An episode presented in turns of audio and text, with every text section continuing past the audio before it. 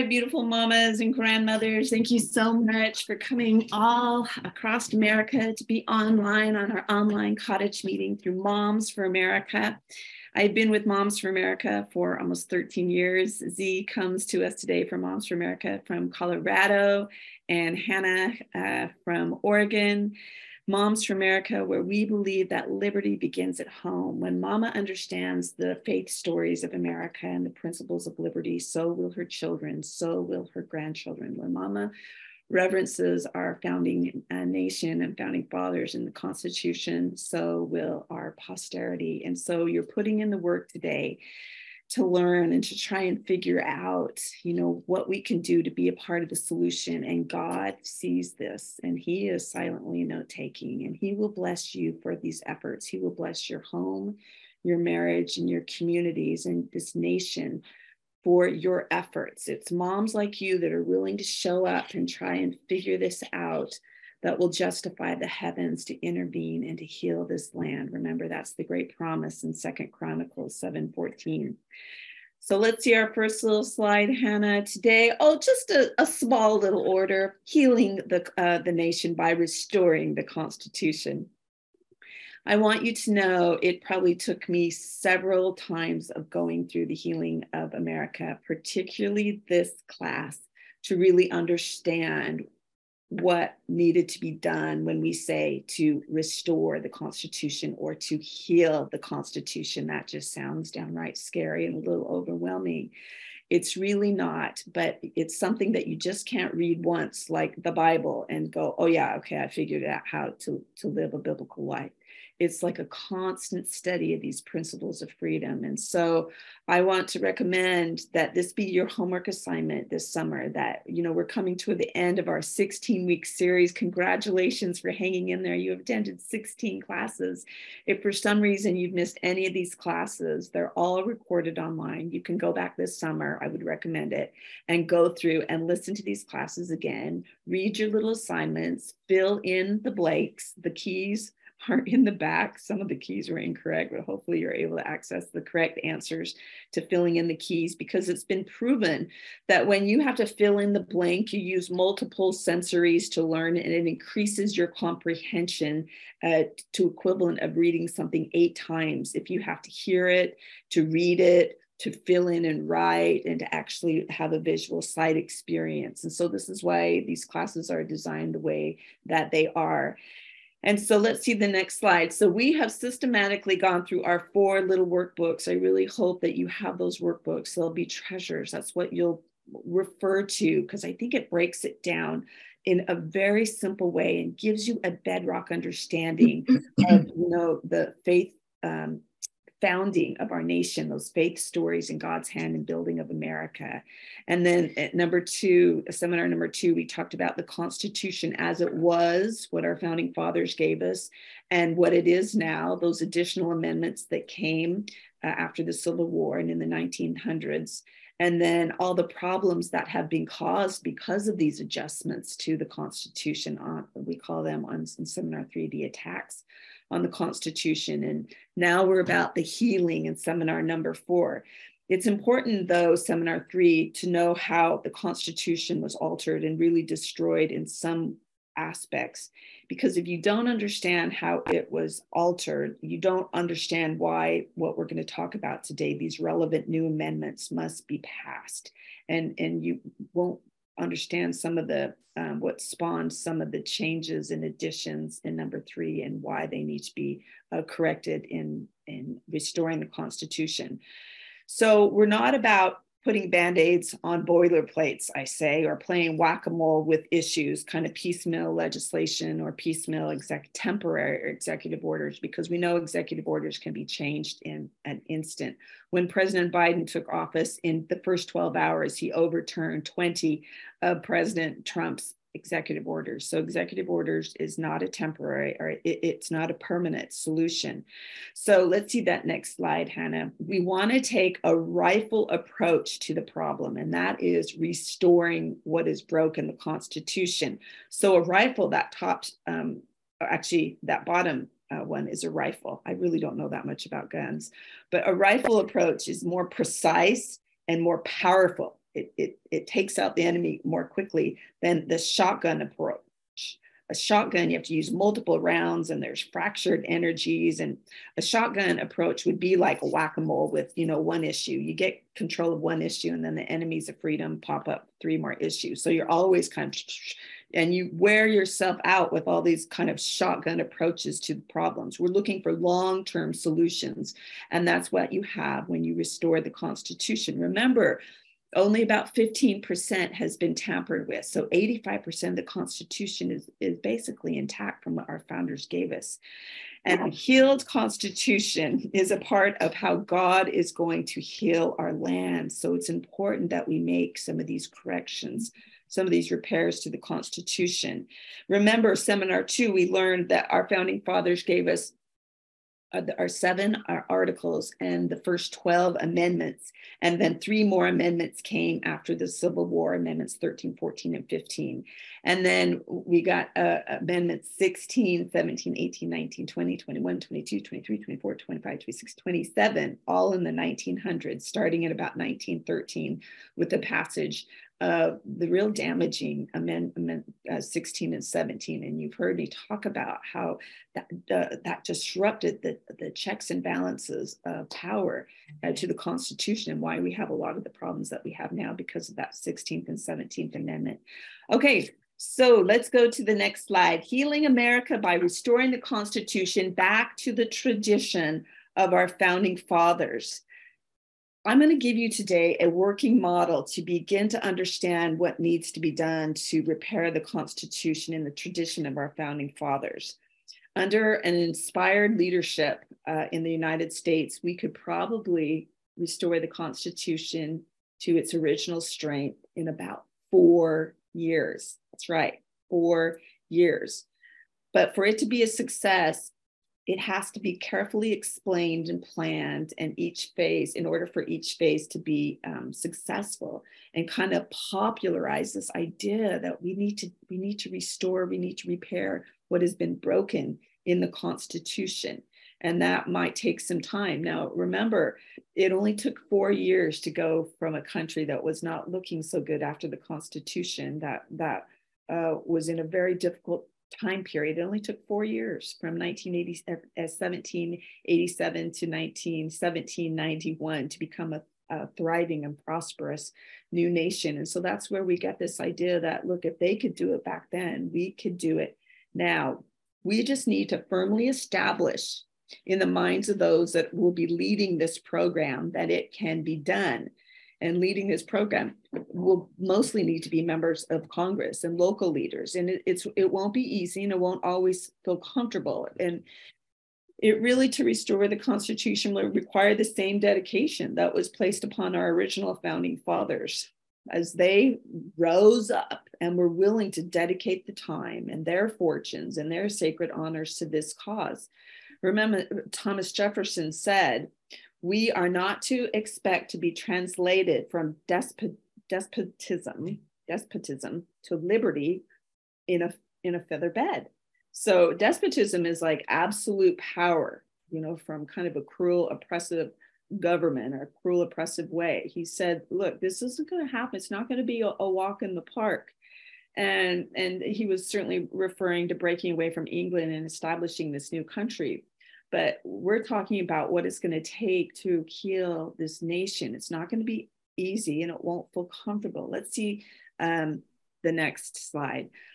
But it will give us purpose, and it will be an example for our children and our grandchildren. And they will know, that it's deep within them that we were willing to get on that wall and do what it took to save this country. So on Monday, it was Juneteenth. That is the anniversary of when the last Black slaves in 1865 learned that they were free. It was about 2 years from the Emancipation Proclamation that Lincoln issued. And so we celebrate Juneteenth. Me and my husband were still really questioning if we're the biggest fans of Juneteenth. But we went to a luncheon, a Juneteenth celebration luncheon on Monday because it was a national holiday.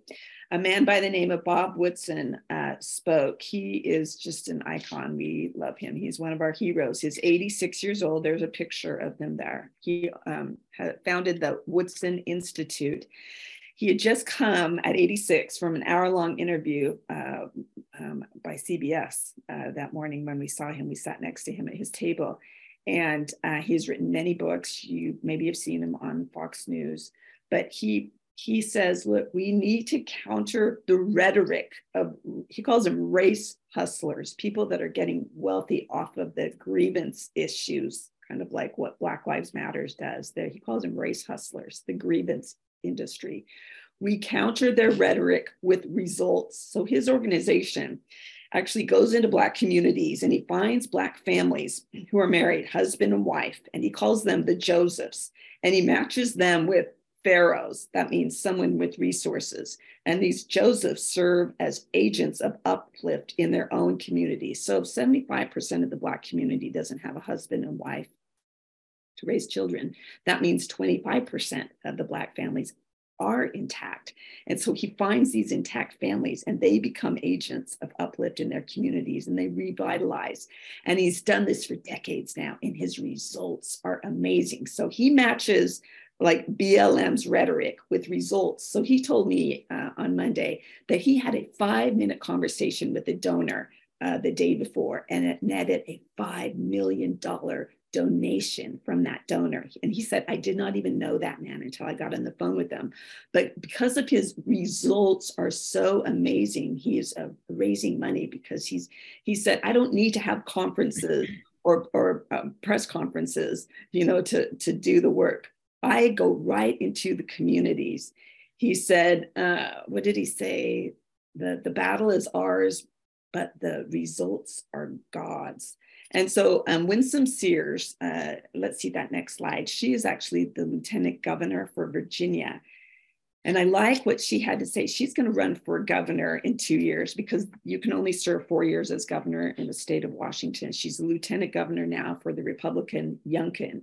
And they flipped that state, a blue state, to a red state, Virginia, 2 years ago. And they accredited the Moms of America for coming out in masses because the moms don't like what the children are being taught in the school systems.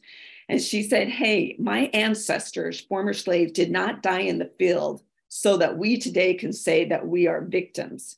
She said, we have come a mighty long way and God is going to take his hands off of us if we don't acknowledge our blessings and opportunities in this free country. She said, we are victors and not victims. And so I love the messages that I heard on Monday at this Juneteenth celebration. And then this little lady in the white jacket came up to me, and she belongs to a cottage meeting group in Virginia, Tyler Otta, the Mavens, they call themselves, in Virginia. And she is running, from the things that she's learned, running for the school board in Fairfax County. And so she, you know, is an example of when you learn these things, God puts it upon your heart to do something. And some mothers will rise up. She's a former teacher. She has 4 children. She said, I have just had enough and I'm going to do this. And so it was thrilling to see this. Can we see the next slide?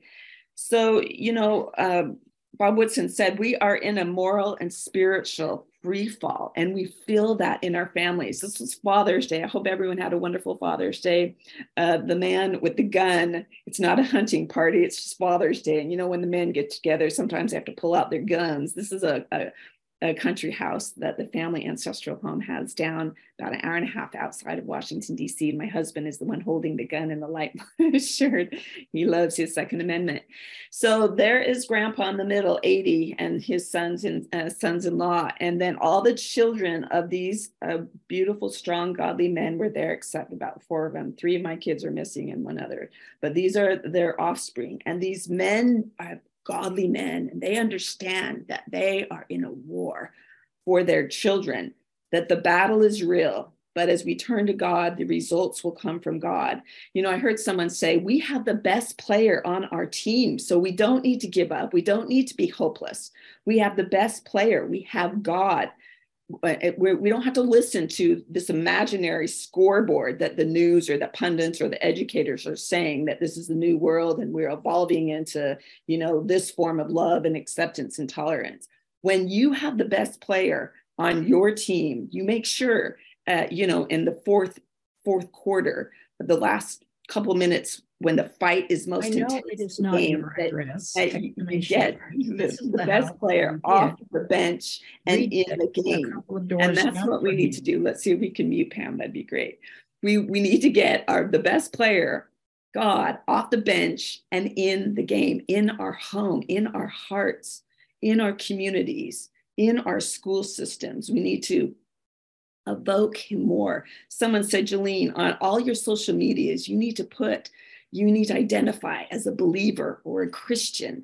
And you need to, someone said, if you will listen to Christian music 30 minutes in the morning, there is a spirit that will come upon you. You need to fill yourself up with good music. I have listened less and less now to music of the world and more to Christian music on my playlist. And we need to speak of him. We need to get him in our conversations more.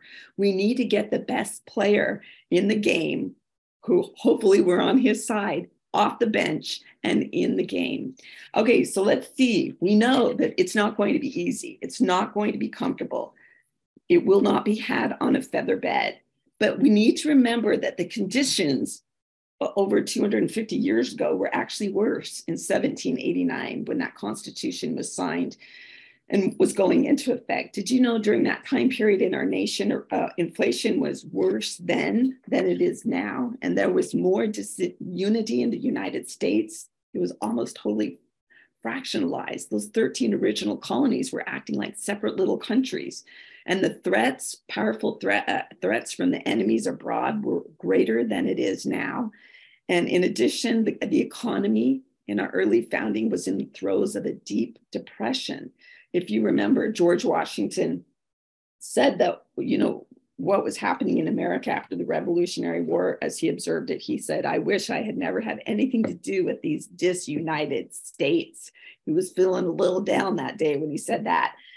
But they began to work under the sound principles of the Constitution, and they coupled that with Adam Smith, that Scottish economist who wrote that, Wealth of Nations. He's known as the father of capitalism in 1776. They began to work under his prosperity economics, and the United States, just within a few short years, began operating in high gear within 4 years.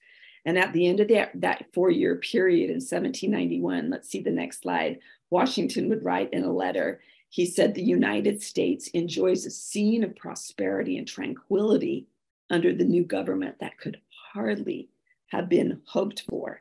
Now, this is our same dream and desire to see that happen again in today's troubled America. So where do we begin? How do we begin to heal America and restore the Constitution? Well, we need to get our leaders, our political leaders, particularly our Congress, the House and Senate, committed to this task. And we need to make sure at election time, we're vigilant that we have these kind of leaders that are going to be teachable and open to what it takes to really heal the nation. Let's see the next slide. So that means we need to participate and meet the candidate nights. We need to watch diligently how candidates express themselves. We need to become thoroughly knowledgeable about these candidates, and we need to elect honest and good and wise leaders. That's how the founders used it. Honest, meaning those that will uphold and defend their oath of office, to defend the Constitution. How can you defend something you don't know? Okay, so we need, godly or good people, and good people our founders intended to mean godly people that would uphold godly law, and wise leaders, meaning wise in the wisdom of our founding fathers. So at the back of this book are 49 questions that you could ask your elected leaders or people running to vet these candidates. At some point, you might want to look at those 49 questions. And so, cynics might say, oh, that is a pipe dream, what you're hoping to accomplish. Well, we have to have the same confidence that George Washington had. And he knew he had the help of the heavens. Remember that vision that God gave him, that he was going to win the Revolutionary War? I would go back to seminar one if you're not familiar with that vision. And God showed him a vision of our country in the beginning and the middle and even at the end, that this nation would endure. We have to have that George Washington feeling coursing through us. And it can be done, but it will not be done without God. He just needs us on that wall saying, okay, I'm willing to learn. I will do something. And ultimately, it will be women like you, families like yours, that will be the boots on the ground. You will be the staff upon which this nation will lean when things get really bad. It will be your children and your grandchildren, because you will know what the solutions are. Time is ripe for reformation, Bob Woodson said Monday at that Juneteenth conference. And we're seeing that with all these revivals that are going on in the streets. Young people are coming out in universities, and the pushback that we're giving with, campaigns for the Bud Light beer or Target or the Dodgers game, all those protesters that were outside of the game last week. And the number one song on the hip hop charts this week and number three for all music genre was a song called Reclaim the Rainbow. Go to your playlist and download it. Reclaim the Rainbow as a covenant to God. And it's Shamika Michelle and Bryson Gray. And so that tells me, if that shot up to number one on the playlist of hip hop and number three of all the music in the country in just 1 week, that there's silent people that are worried and are starting to rise up and not be so silent anymore. So restoring the Constitution, let's see that next slide, is going to take a partnership with those that are being elected into office.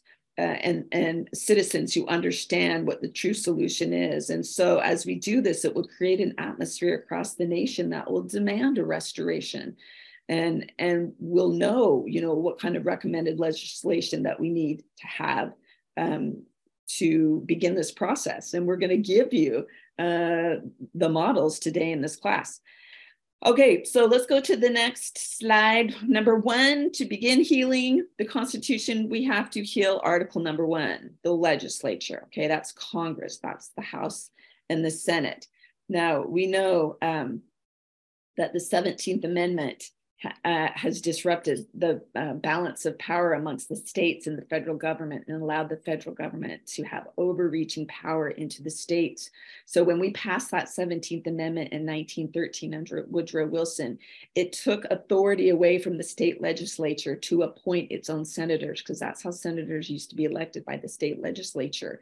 And remember, the state senators would go home every weekend, and they would ask their state legislature about what kind of legislation that they should pass and the issues at hand. Because remember, it was the individual states that were going to have to pay for all these programs that were what were being put forth in Washington, D.C. And so the senators were beholden to the states.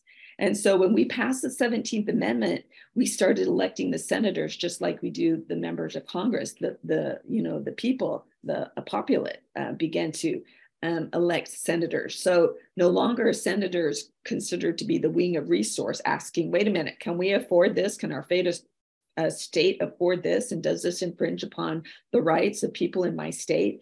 Now that they're all for more programs and more taxing so that they can bring more money and goodies home to their states and spend more, so that will ensure they get reelected. Because remember, a senator, it takes anywhere from $16 million to $30+ million every 6 years to just run for office. And so because they're being elected by the citizens of the state now instead of the state legislature, they need that money. And so the first time senators are elected by the people, but every other time after this, because of the 17th Amendment, special interest groups and PAC groups will give them the money so they can get reelected. And oftentimes these groups are not even in the state that the senator elects. And so you've seen that, the states have kind of lost that watchdog on the wall for them to stand between, an encroaching federal government. And so let's see that next slide.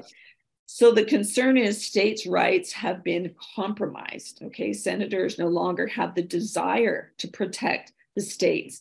I've recommended this several times. If you would take the time to pull up on YouTube an 8-minute YouTube video and a 9-minute video that talks about the Constitution as it used to be when the 17th Amendment didn't exist, and what the Constitution now, how detrimentally impactful the 16th and 17th Amendments have been to the Constitution, it will help click, because the visuals are really good in these two YouTubes. It will help click in your ability to really understand how harmful the 17th Amendment was. So let's see the next slide.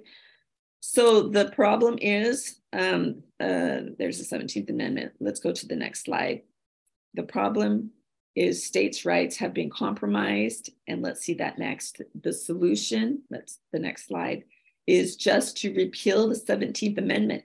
So when we say we're just going to repeal an amendment, that means we're going to revoke it. So we're going to annul the law there. So in order to be able to repeal an amendment, kind of like when in Prohibition, Amendment 18 to make alcohol illegal in 1919 was the 18th Amendment. And then about 15 years later, they repealed that amendment by proposing another amendment to repeal it. So hence came the 21st Amendment that repealed that 18th Amendment. So what you would do is you would repeal the 17th Amendment. So it would, and then what you could do, so it would make it, we have 27 amendments. So the 28th Amendment would be a repealing of the 17th Amendment. And what you could do in that 28th Amendment, you could say that the senators need to be paid by the individual states, because originally senators were paid by the government because states didn't initially have the funds to support senators, back in the early history of our country. But if payment came directly from the states, it would increase the loyalty that the senators have to the state, because that's the source of their paycheck. And what you could also do in that new amendment, revoking the 17th Amendment, you could include a provision that would say that the senator could be voted out of office by a decision of a supermajority of the state legislatures if they were not representing the needs and the desires of the state citizenry. So think of a few years ago when 7 Republican senators voted to remove President Trump. Okay, I know in Utah, the Senator Romney voted to remove Trump, and the majority of Utahns did not want that to happen. So that senator went against the will of the state, and several of those senators, 7 of those senators, were censured by their state legislatures because they didn't appreciate that senator not conferring with the will of the state. So you could put a provision in this 28th Amendment to make sure that senators don't go rogue like that, and that they could be removed with a supermajority, which is a supermajority, or a simple majority would be just 51% of the state legislature. And what that would do, it would make the senators more concerned and beholden to the needs of the state, instead of, what the political pressures in Washington, D.C. are telling them to do. Okay, so second, that's how we would heal the legislative branch. Okay, number 2, how do we heal the executive branch? Let's see that next slide. So we know the executive branch has become the power center of the world. And let's see that next slide. And we've learned in seminar number 3, and once again, I would recommend, this is a 15-minute YouTube, to pull this up and to watch how originally in the Constitution it only gave presidents 6 responsibilities. And as more and more money has come into the federal government with the passage of the 16th Amendment, which we're really going to talk more about next week, that the government has gotten bigger and bigger and wealthier. And so that means, the power, the purse strings have gotten stronger with the executive branch, because now he has all this money to kind of influence members of Congress and so forth with. And so, and we know, let's see the next slide, that the masterminds, master planners in the early days, didn't like the slow deliberative process of the 3 branches. They wanted all the power to be in one branch so they could kind of get their people in that branch and control it and make decisions happen faster. And so we have some of these, original master planners, and they were the ones that came up with the idea of the Federal Reserve in 1913 on Jekyll Island. We have Rockefeller, Ford, Carnegie, Vanderbilt, the Rothschilds, these kind of men. And today, current day master planners would be maybe a Bezos or a Soros or a Gates or a Zuckerberg, or even Clintons and Obamas. I would put them in that category. And so they are all, proponents of kind of this whole idea of one world order and capturing all power in entities. And so they like all the power to be in the executive branch. And so, and the president, what happens is the president is now able, because of all this power, to abuse the office and shatter those chains of restrictions upon which our founders wanted. Our founders wanted the federal government to be chained down with the bound down with the chains of the Constitution. And also what we're seeing, because the president has more power than he should, psychologically, the influence that the president has today, you know, and just think of COVID, everyone looked to Washington, DC to tell them what to do, the president to tell us what to do. He controls, you know, he has way too much power and control, and we can, and because of that, just psychological power that he is imposing, people, he can direct people. And I mean, just look at last week, Pride Week, and the, you know, the gay flag hanging in the White House and all those activities that went on. You know, you think, well, okay, I guess if the Washington DC and the president sanctions it, somehow in people's minds, you know.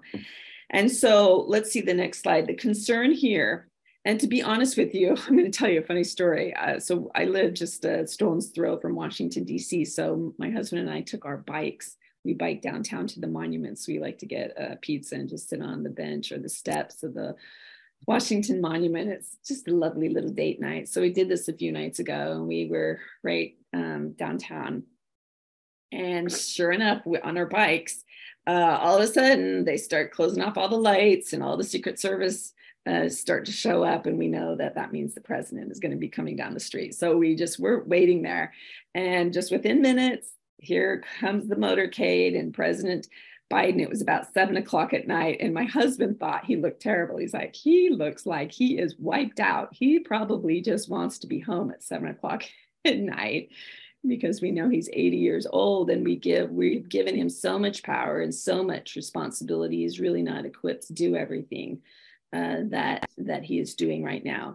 So let's see the next slide. So the concern is that the unconstitutional expansion of the power of the president has allowed him to make new laws through executive orders by imposing highly restrictive regulatory laws. He's used his 500 administrative agencies that are underneath him and 2,600 groups under those 500 administrative agencies to impose laws upon the American people. Those administrative agencies were only supposed to operate to pass laws within the executive branch, and now they're passing laws that impact the entire country. And we saw that during COVID, and the laws and the regulations and the mandates that they were putting forth. And we see presidents entering into executive agreements with foreign nations, which they're bypassing the approval that Congress in the Constitution says they must, the Senate must approve treaties. But when a president enters into executive agreements, it's like an executive order. He can bypass Congress, and he can bypass the approval process of the Senate.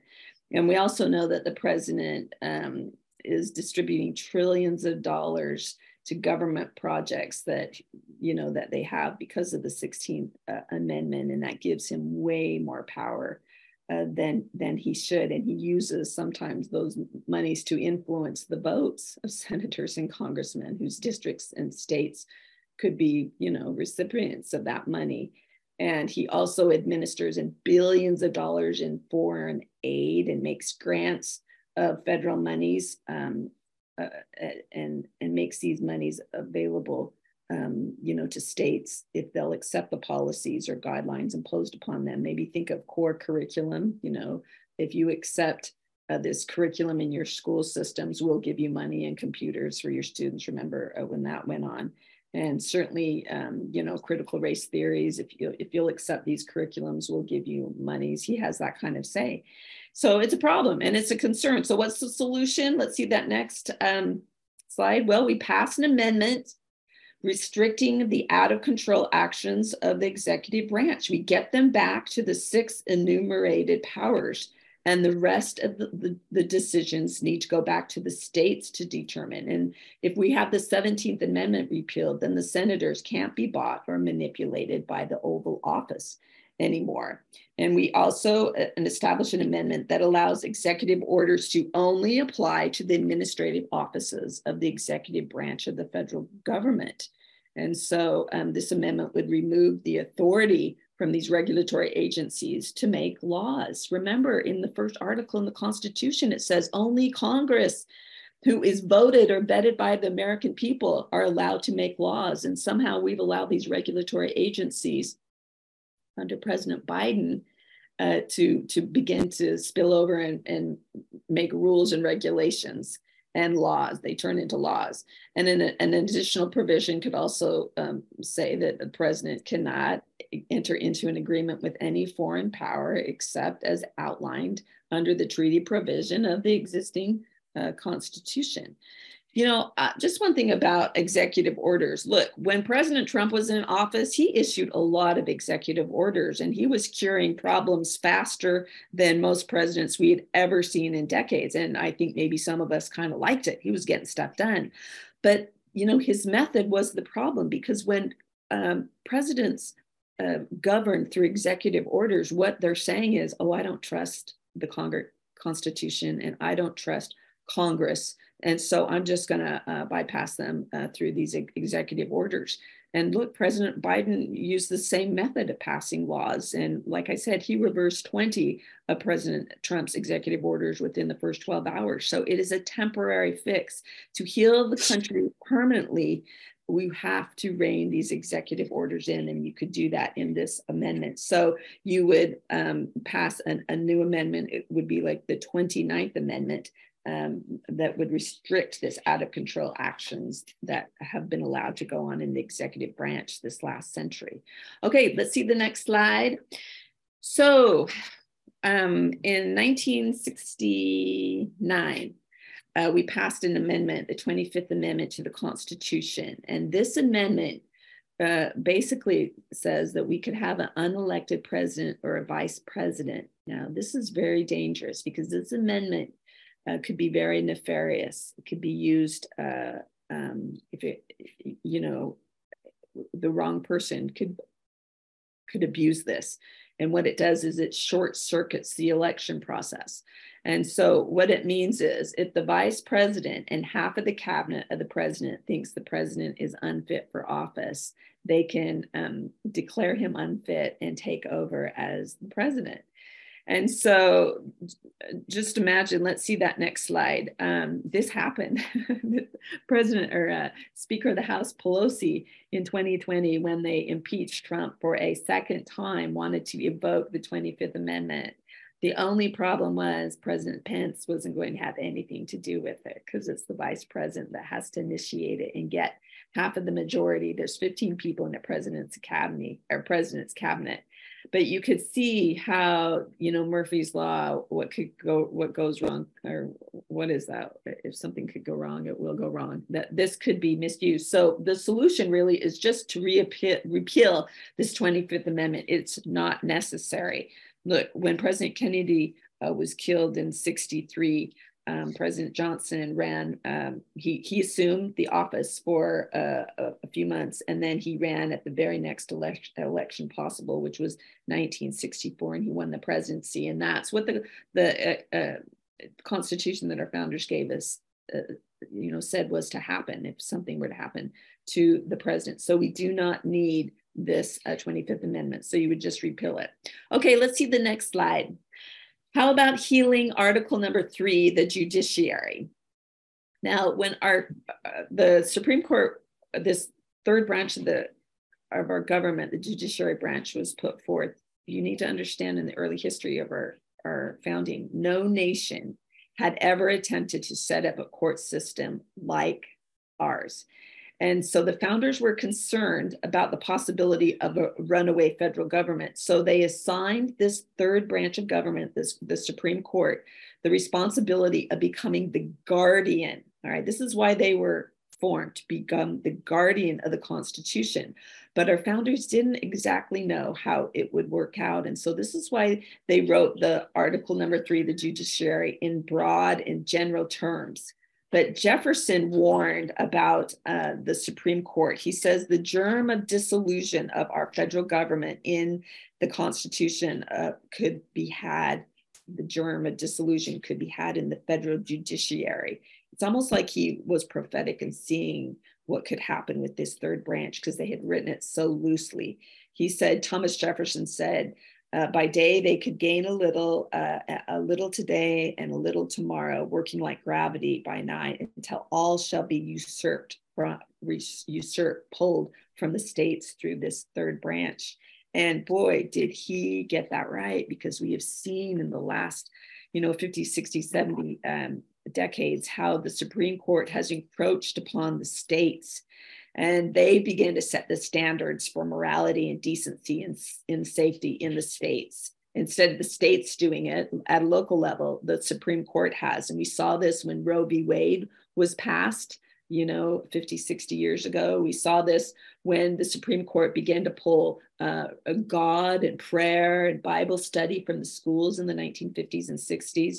And we saw it in 2013 when they made same-sex marriage legal in all states.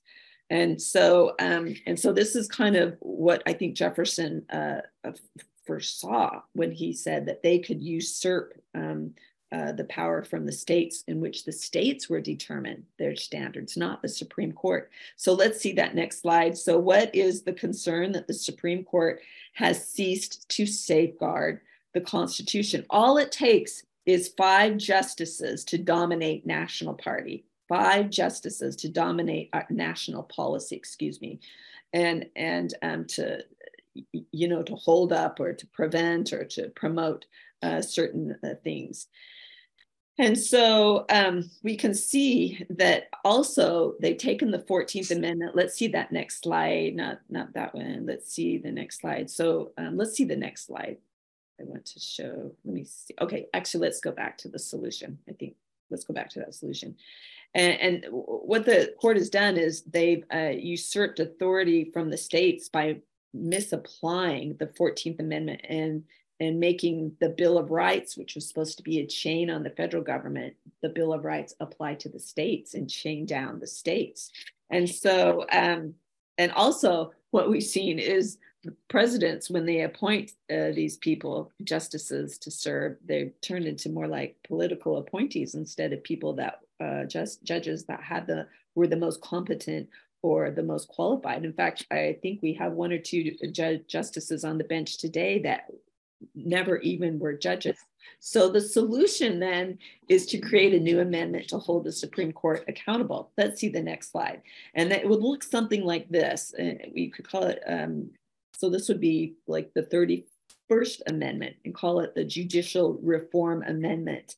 And what you could say, because there's no check and balance on any of the opinions that the court puts forth. So you could put a check, like there's a check and a balance. You can veto or you can override the executive and the legislative branch, but there's not that kind of check on the judiciary. So in this amendment, you could say that a Supreme Court decision that violates the original intent of the framers could be repealed by 2/3 of the House and Senate or 3/4 of the state legislatures. So that would be one way of checking them on decisions that come out of the court. And also that they can't interfere with state rulings, state Supreme Court rulings, because what we're seeing is a lot of civil rights cases are being appealed from the state level to the federal courts, and the federal court is undermining the decisions of the state Supreme Courts. And also you could put a limit on the justices. Right now they serve for life. Ruth Bader Ginsburg was in office 27 years. She died at the age of 87. She was still ruling on decisions. And so you give them term limits. You say, look, they have to have 5 years of judicial experience or 3 years on a state Supreme Court to be considered for a justice, and that they can only serve for 15 years. If that would have been the case, Ruth Bader Ginsburg, who was put in at 60, would have stepped down at age 75, which is more manageable. And so that is what a judicial amendment would look like. Okay, we are moving right along here. Let's see the next. The next issue we have is to clarify the Bill of Rights and other related amendments. Okay, remember that the umbrella of protection was supposed to be for the states, was supposed to be the Bill of Rights, especially when it comes to religious practices and personal defense. And so did you know in the preamble to the Bill of Rights, those first 10 amendments, there's actually a preamble that says, in order to prevent an abuse of power, further abuse of power, further declaratory and restrictive clauses have been added. And they meant added to the federal government, extending the ground of public confidence in government and ensuring its beneficent ends.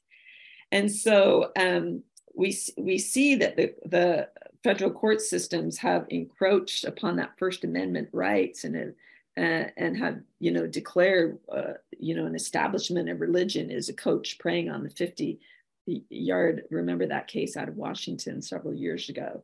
And they said that was an establishment of religion. That should be for the state to determine, if coaches can pray or if there can be prayer in school. And so they put restrictions on the states that were only intended for the federal government. And an educator, a man by the name of Millie Maxwell, said that our founding fathers did not wish to have a state religion, a state church established, like the Church of England. They didn't like that. But they didn't want to have a particular religion favored by the government, but they wanted religion to be free to make its own way, meaning let the people set their standards of decency and morality and religion and safety. Let them determine, how they were going to practice religion. But he said, but neither did our founders intend to have irreligion made into a favored state. And that is what we're seeing now, that, godless, irreligious ideas, unsound religions are being protected in the court systems. And it goes very contrary to Benjamin Franklin. Remember, he talked about principle number 4 in the 5,000 year leap, what a sound religion was. And so, and also the Supreme Court, we talked about this a moment ago, has interpreted the 14th Amendment as overriding these protections to the state. And remember, the 14th Amendment originally just said all Black citizens should have the same natural rights as any citizen. This came after the Civil War, and the states can't restrict their rights. Well, the Supreme Court has now twisted that to mean that all states, all people within all states have a equal protection. There's an equal protection clause in the 14th Amendment and a due process clause in the 5th article and the 14th Amendment. And so the courts have twisted this now to penalize the states. If there's gay marriage in Massachusetts and there's not gay marriage in Wyoming, that's a violation of your equal protection clause. And therefore the states should be punished. This is how that was misapplied. That's not ever what the founders intended. Okay, so let's see that next slide. So there's a concern that the federal government is disbanding our Bill of Rights. And here's a show of how the 14th Amendment was used to legalize gay marriage. And even recently, a few weeks ago, members of Congress were evoking the 14th Amendment to raise the debt ceiling, which is a complete erroneous application of the 14th Amendment. And so let's see the next slide. The concern is that they're misconstruing the Bill of Rights. And our solution is there should be a new amendment to keep the federal government out of matters which belong only to the states. Let's see that next slide. That would be the solution, a new amendment to keep the federal government out of the matters that would clarify the restrictions imposed by the 5th and 4th Amendment only to apply to the federal government, not to the states. And in addition, there could be a provision in this, this would be the 32nd Amendment, a provision that would clarify that our existing 10th Amendment says, look, if the Constitution doesn't speak of something, the federal government should not get involved. It should go back to the internal operations of the state. So just enforce what that 10th Amendment says. Now, you know, what I just explained, I want you to know I had to go through this Healing of America seminar and the Making of America and really study that out for several years to really kind of understand the nuances of what the 14th Amendment has done and how they misapplied the due process clauses. But this is how you would correct that. Okay, so let's see the next slide. So we've covered today in class a working model to begin to know how to restore the Constitution. Remember, 85% of the Constitution is intact. So you make these corrections to the Constitution and it sets in motion the dominoes that will fall into place to repair, to restore it back to what our founders gave us. So as a review, we repeal the 17th Amendment by a new amendment, which would be, you could write in your books, that would be the 28th Amendment. Then you pass a new amendment that clarifies the power of the president, rein in his powers. So that'd be the 29th Amendment. Then you repeal the 25th Amendment, which is like a presidential disability. It short circuits our election process. That would be the 30th, right, in parentheses. The 30th Amendment. And then you could pass a judicial reform amendment. That would be like the 31st Amendment, where 2/3 of Congress could actually overturn an opinion of the court that is not in keeping with the original intent of the Constitution. And then you would pass an amendment to clarify the 5th and the 14th Amendments, and thus reestablishing the Bill of Rights to its original intent, keeping the federal government under control, not punishing the states. And that would be known as the 32nd Amendment. Now, I'm not going to talk about repealing the 16th Amendment because we talk about that more in our last class, but that will also need to be done. Remember, that's instituted the income tax, which began to grow the coffers of the federal government. And that needs to be repealed because remember, again, I think I mentioned this, the states were responsible to come up with their part of the federal budget. So it kept the federal government small and it kept the decision-making of how to run your state more locally centered. And that's what the founders intended. Okay, so do you believe that we can do this? That passing these relevant amendments, and it will take 6 amendments, 28 through 33, to restore, to heal the Constitution. We don't have to start from scratch because, as I mentioned, 85% of the Constitution is already intact. But you know, you get inspired and well-informed citizens and leaders, or enough, just 3%. Remember, we won the Revolutionary War with 3%. So you get 3% of America who understands how to repair the Constitution. That would be about 9.6 million citizens that can understand and popularize this. And this is how we can heal the Constitution. And particularly we need those running for office in Congress to understand, you know, the needed laws, the needed amendments that they would need to pass in order to get it back to the original position of the inspired Constitution. So we could heal it, and it would have a domino effect. Remember, it only took 4 years to turn our country around when the Constitution was first put forth, and we were in worse shape then because they were working under that poorly constructed government of the Articles of Confederation. So a healed Constitution is a part of how God will heal our land. So this is why it's important you understand what it takes to heal the Constitution, what parts are broken. If you remember, the purpose of the Constitution was to protect our rights and to protect the rights of the family from a runaway kingly type of government that our founders broke away from. They were very experienced with this kingly type of government where power is centrally concentrated. And so they wanted, you know, for us to be governed mostly, remember Moses's, the local level to be solved locally, because that's the people are closest to the problems. So what we're seeing is mothers and grandmothers are seeing this protective umbrella of the Constitution that the founding fathers intended being removed. And we're feeling these fiery darts of this radical, I don't even need to tell you, but radical woke agendas and race baiting and sexual ideologies, penetrating onto our children and our grandchildren, anti-American curriculum being taught, and, dishonest elections and censorship and cancel culture and immoral legislations and court decisions being passed. And we're feeling the impact of this in our homes and on our children and our grandchildren. And so we're waking up. This is why you're here today. You're waking up. Let's see that next slide. Let this be your war cry. Let this be your marching order. We got to get our best player off the bench and back into the game. We need to get God back into our family. And this is what we talked about in lesson 4.1. How do we heal ourselves? How do we heal our marriages? How do we heal our homes?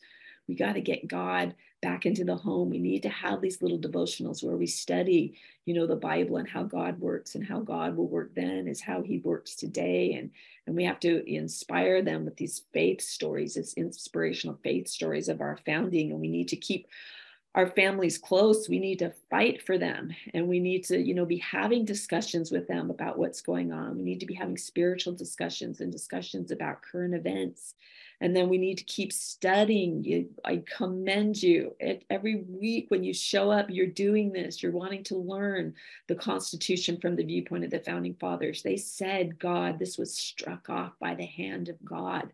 They knew that this was inspired. God is into governments. He is very interested in what kind of governments his children live under, because in an environment of maximum freedom, then you can worship him in a maximum way. You can live his gospel in a maximum way under freedom, all right? To have religious freedoms, to be able to worship according to the dictates of your own conscience. This is why God is into government, and this is why we have to be into government. Government that where the Spirit of God is, there is the Spirit of liberty that promotes liberty. And then as you do these things, God will put in your heart what changes you need to make within yourself, or within your marriage, or within your home and relationships. And maybe, you need to do something out in the community. You need to start your own little cottage meeting in your community, and start with 4 or 5 ladies coming together once a week or once a month to study the healing of America. Just go through a page, fill in the blanks, and talk about it. Or maybe you need to support a good candidate. That little candidate that's running for school board that I met at that Juneteenth lunch, I asked for her contact, and when I got home, I went and I contributed to her campaign. We're going to have to walk the talk with our checkbook and support, we need to do something. God will put on your heart what you can do. It has been said that 10 small discussion groups in communities will do more to create a new way of life than 100 mass meetings with 1,000 people in attendance. There's power in women and husbands and wives or good citizens coming together at the local level and learning these principles, and then uniting and having 8 of you show up at a school board and pushing back and going on record that you're not happy with what is going on, and running for office or putting good people into office. So next week, we have done it. We're on our last class of our 16-week Healing of America seminar. You will have graduated. Hopefully you've got a bedrock foundation to help you connect the dots of where we came from, and what that we, had, and the problems we have now, and what we can do, what we can begin to talk up and to talk about, and to vet people running for office. So next week, we're going to talk about how little old you and little old me can heal the economy. And that's what we're going to talk about, repealing the 16th Amendment, how we can institute again these free market principles and programs, and get rid of all these rules and regulation that are crippling to a capitalism and to the free market, and then how we can deregulate America both at home and abroad. Yes, little old you and me can have an impact, and I will learn how we can do that. God works through small and simple means. That I feel like I'm a small and simple little obscure mama, but that's how God works, through people like us who are willing to stand up and say, okay, I want to be a part, help me to fulfill your purposes through me, through small and simple old me. And we will learn that in our last class.